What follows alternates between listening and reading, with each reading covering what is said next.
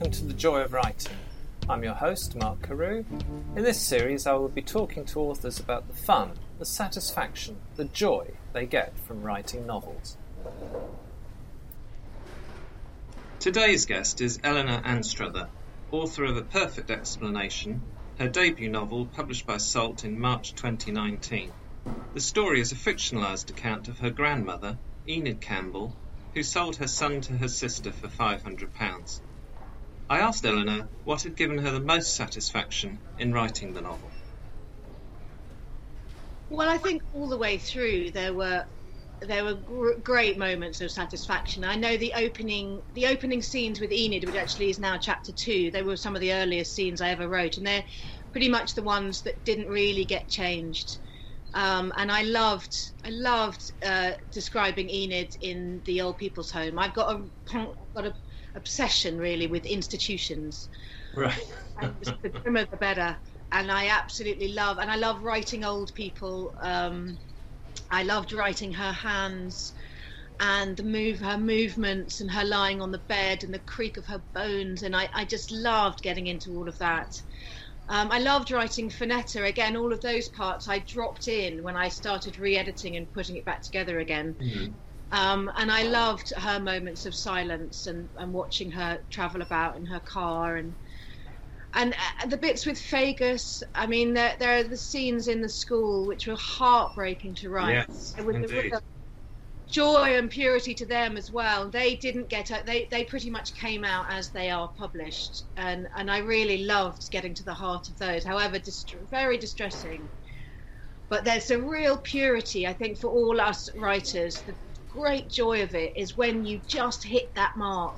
Yes. And you get that you you're right next to the heartbeat, and it's the most exquisite feeling, and it's definitely what keeps me in. I, I yeah. you know, there's nothing like it in life to me than that feeling when you're you're right you're you can the heartbeat's in your ears and you're standing right there and you're touching it it's absolutely amazing so um yes yeah. agreed so uh, it's when things start to sing and you know you've really hit the uh you've touched the it it's um, amazing yeah you, you mentioned um, obsession with institutions is that from are, you sort of recalling a time in a care home or a school, that type of thing, when you write your scenes?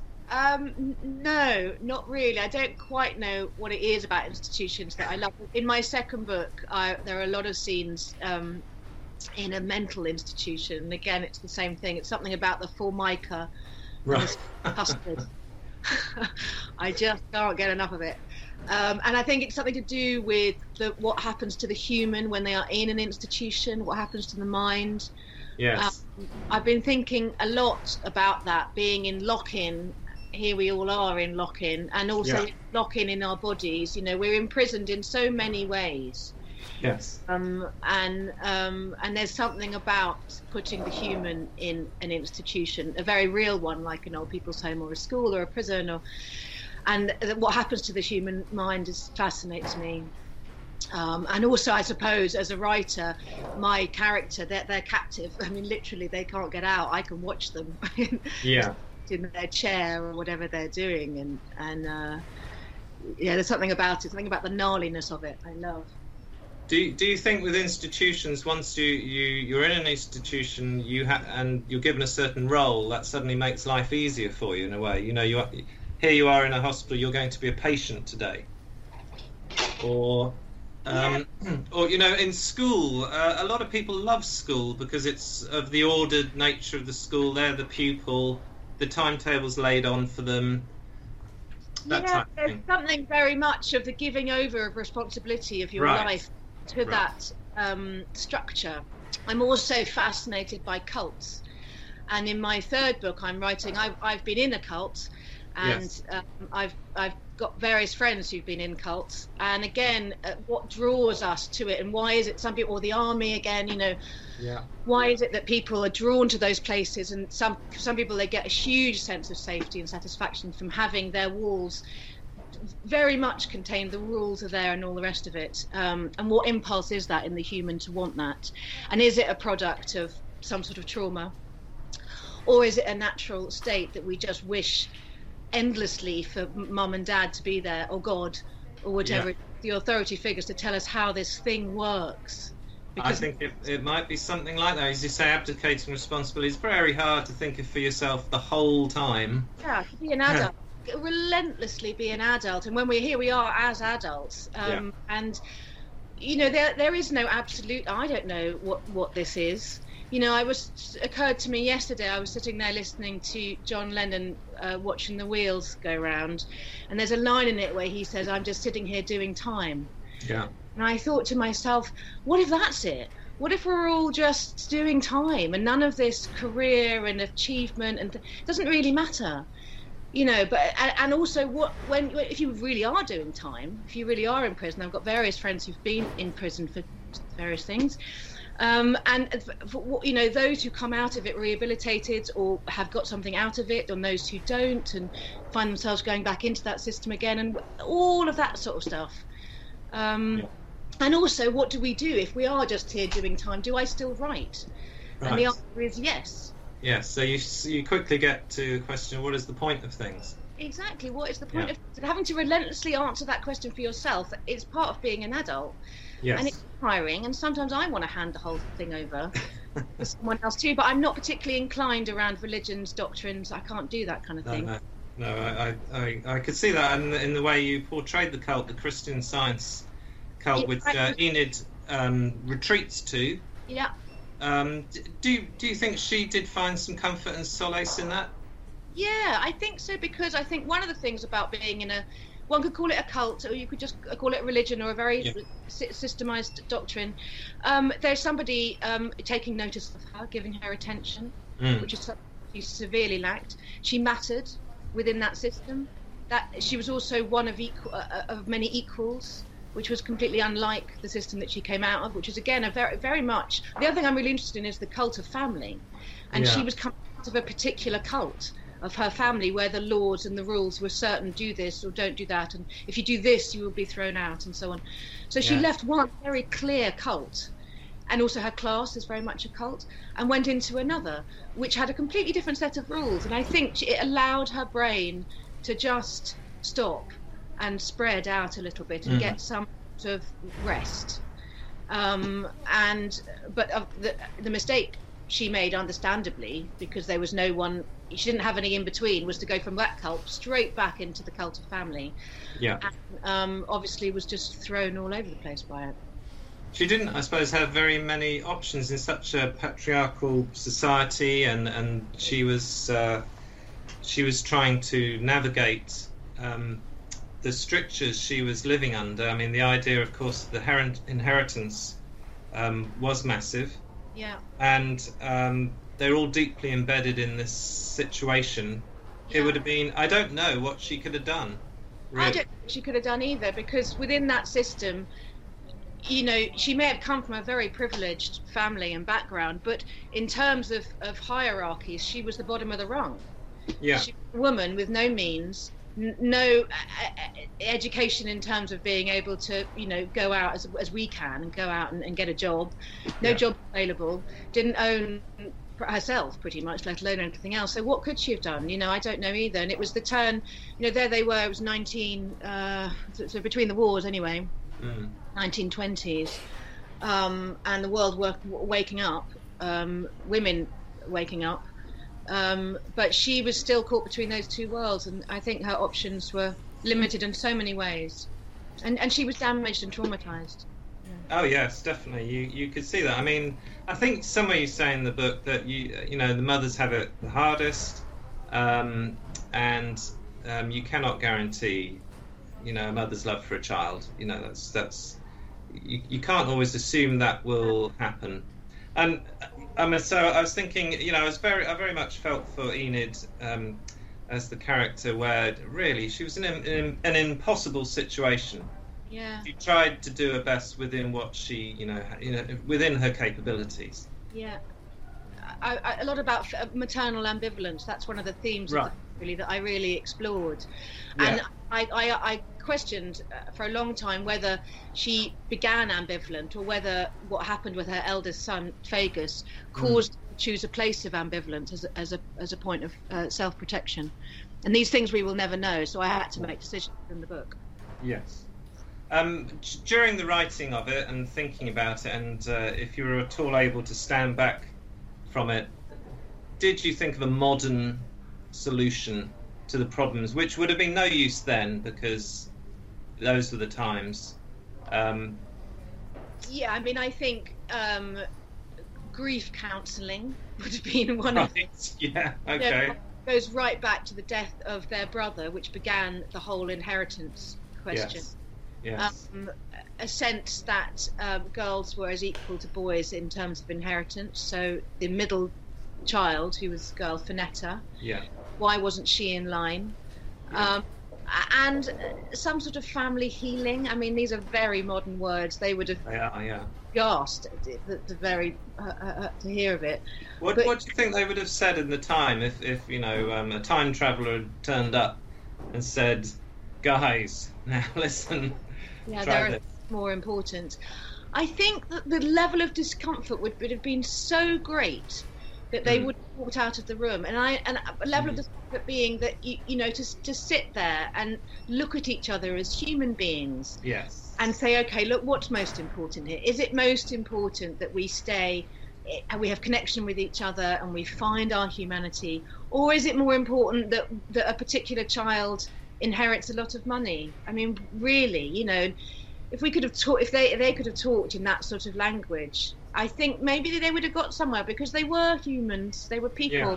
they had hearts, they cared, they cried. But but they're so far from that kind of language that the discomfort. I mean, if I imagine my father, mm. who you know, he would have found that language pretty uncomfortable, and he was you know one generation on from them. So yeah, yeah. I think. Did they have as a family many joyous uh, memories or occasions to look back on that they could sort of use as a as a way of bonding again and, and coming together?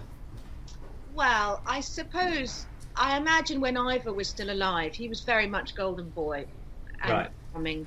And I think when they all lived at Inveraray, which is the most idyllic fairy tale castle, Yes. One of the most in Europe, really. I mean, it's an incredible place. Um, and I think when they lived there, um, and their uncle was married to Princess Louise, and it was before the war, and Ivor was still alive, and all of those things, I think there would have been happiness there. There would have been a sense of everything in the right order, and they all knew who they were, and not, no enormous world or familial tra- tragedies had happened. And, yeah.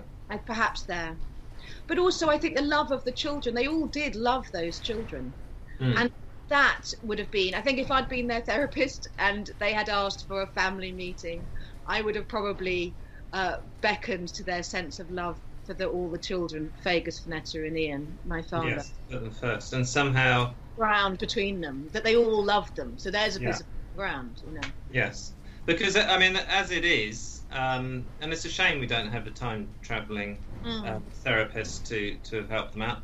Um, it, it came over in the book that unfortunately, and it, not, by no means, you know, um, uniquely, it was a family where people didn't really like one another a great deal.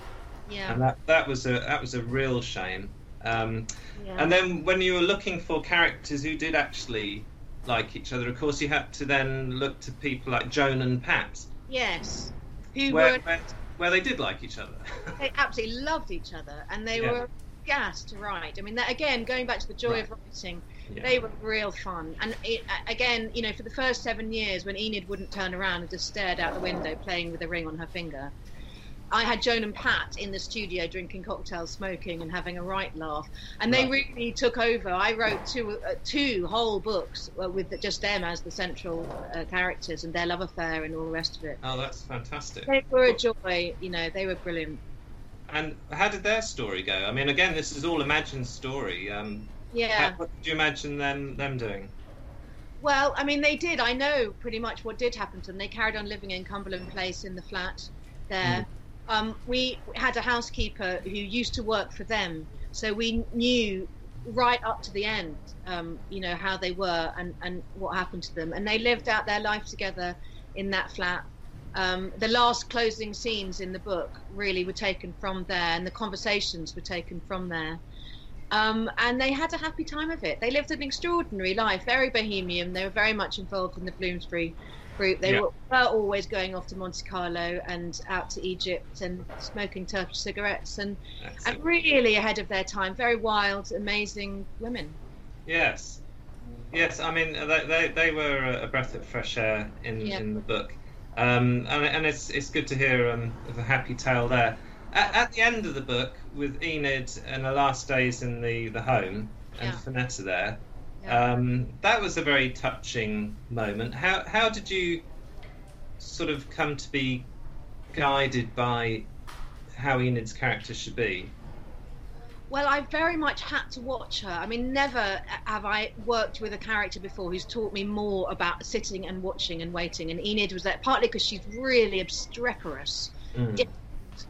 And and also I had to keep trying to find what you know what's something about her that was fascinating. And she was very clever, very godly, very spirit. You know, she's really Yeah. out there. Um, and I, I literally, I just watched her. I watched her move across the room. I watched her with her stick.